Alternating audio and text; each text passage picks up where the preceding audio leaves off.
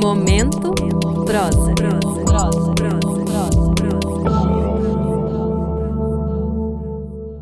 Olá a todas e todos, me chamo Willy Bortolini, sou escritor, tradutor, professor, marinheiro e hoje vou ler um trechinho do livro Xadrez de Stefan Zweig, traduzido por Odilon Calotti. O prazer de jogar transformara-se numa paixão. A paixão pelo jogo numa compulsão, numa mania, numa fúria frenética que me dominava não só nas horas de vigília, mas pouco a pouco também nas horas de sono. Eu só conseguia pensar em xadrez, em lances de xadrez, em problemas de xadrez. Às vezes eu despertava com a testa úmida e reconhecia que, mesmo no sono, devia ter continuado a jogar. E quando sonhava com pessoas, era exclusivamente com os movimentos do bispo, da torre, com o salto do cavalo para diante e para trás. Mesmo quando levaram-me para ser interrogado, eu não conseguia mais pensar com clareza na minha responsabilidade. Tenho a impressão de que nos últimos interrogatórios devo ter me expressado de modo bastante confuso, pois os inquisidores olhavam às vezes admirados um para o outro.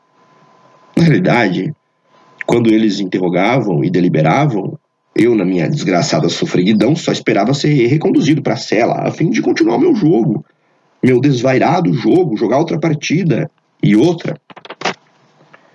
A avidez de ganhar, de vencer, de vencer a mim próprio, aos poucos transformou-se numa espécie de fúria. Eu tremia de impaciência, pois sempre um dos meus eus de xadrez achava o outro meio lento.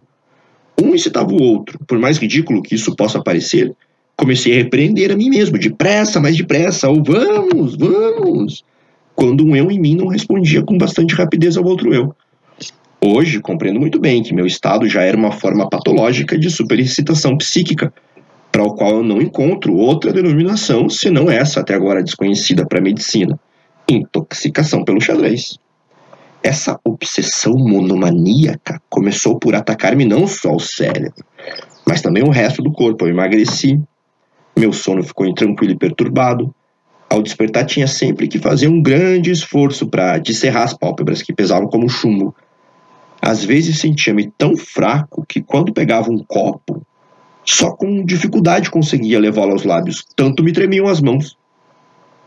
Mas mal começava a jogar, porém, adquiria uma energia selvagem, andava de um lado para o outro, de punhos cerrados e, como através de uma neblina vermelha, às vezes ouvia minha própria voz gritar a mim mesmo, rouca e zangada: cheque ou mate.